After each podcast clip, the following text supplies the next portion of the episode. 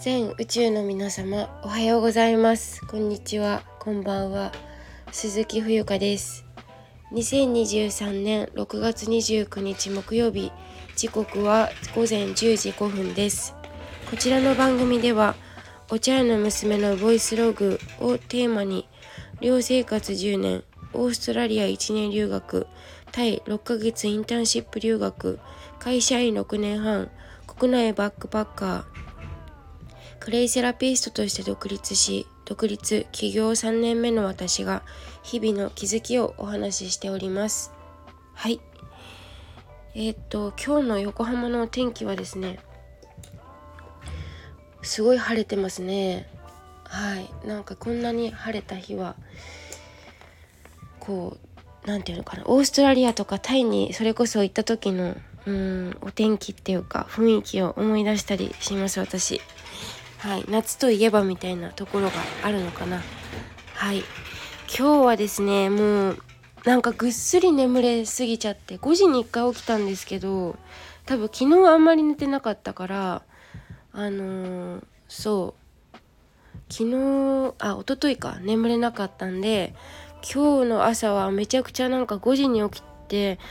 からまた二度寝しちゃってすごい寝てしまったんですよね。だから今ちょっとまだ眠いんですけれども皆さんもうでもこの時間って普通にお勤めしてる人はバリバリ働いてる時間ですよね。なんか私多分今会社員なんか戻れって言われたらやっぱり無理な気がしちゃいます。本当に朝5時半とかに起きてたからさ。いやーもうすごいと思う。今考えたら。そんなこと人間何でもできるのかなとも思いますけど。うんね、無理が効くっていうか無理できちゃう。まあでもあの時20代だったからできたのかなとかね。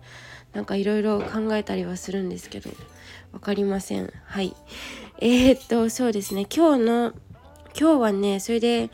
あのアルバイトに行って帰ってきたら日本語オンラインレッスンがあってその後にハイネイティブさんの配信ライブ配信は多分ね夜の9時ぐらいから始めると思いますので。ぜひ、あの、フォローして通知を受け取ってください。リンクは、あの、こちらの概要欄に貼っておきます。で、えっと、今日のテーマはですね、えっと、肌がツヤツヤに綺麗だねと言われた、言われましたということで、ちょっと気づきをお話ししていきたいと思います。あのー、先日ですね、そのアルバイト先のスタッフの方に、冬香ちゃんお肌がツヤツヤなんだけどなんかしてるの？っていうことをあの言われたというか聞かれたんですけど確かになんか最近すごいお肌の調子がいいなとは思いつつでもなんかこう何か特別にしてるかと言われるとそうでもないというか、まあ、ちゃんとお風呂に入ることとえっ、ー、となんだろうあとお風呂に入って、まあ、人並みですよ。髪の毛も洗って、えー、体も洗って、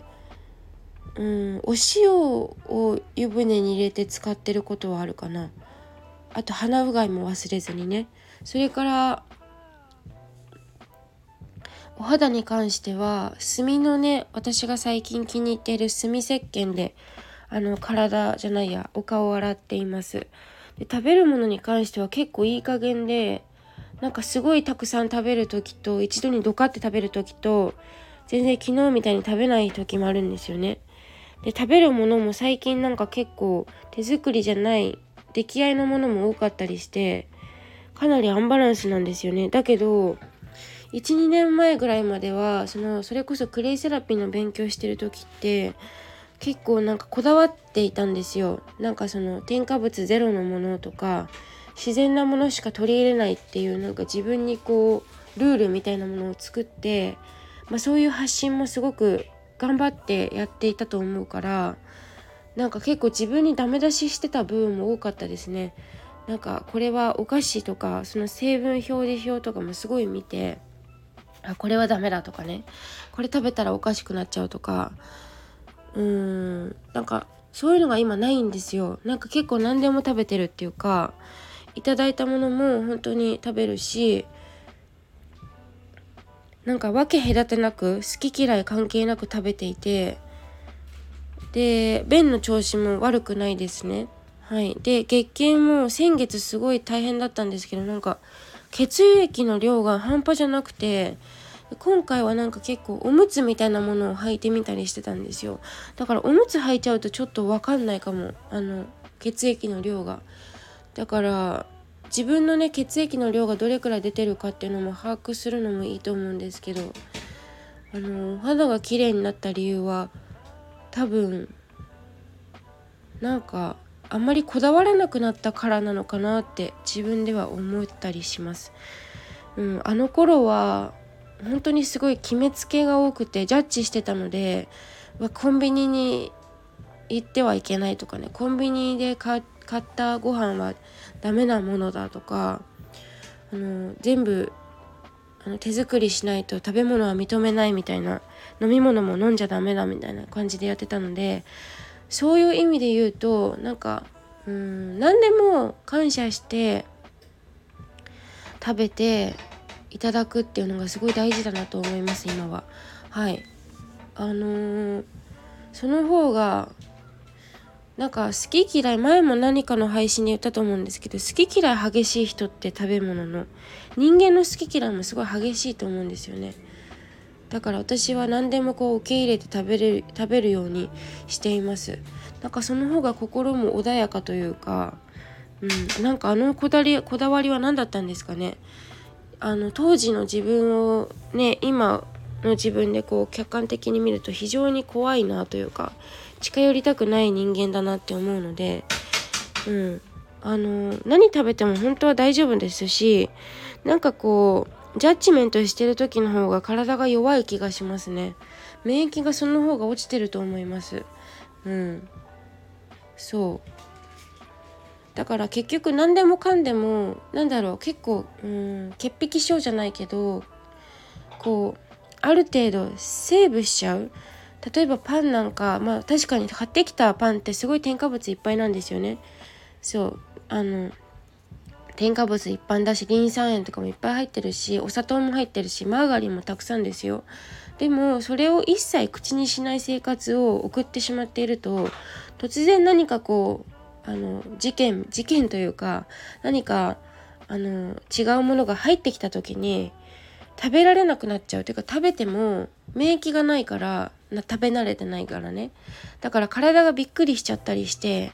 あの逆にアレルギー反応を起こすんですよね。うん。だからあの何でもその免疫をつけるという意味でも何でもこう食べてあの消化してダメなものはダメって体がちゃんと分かってるからそれはねなんかあの症状として現れるだけの話なのでなんかこだわりをなくすっていうのが結構大事なのかなって思ったりしています。はい肌荒れがひどかった時はやっぱりなんか人間関係もうまくいってなかったし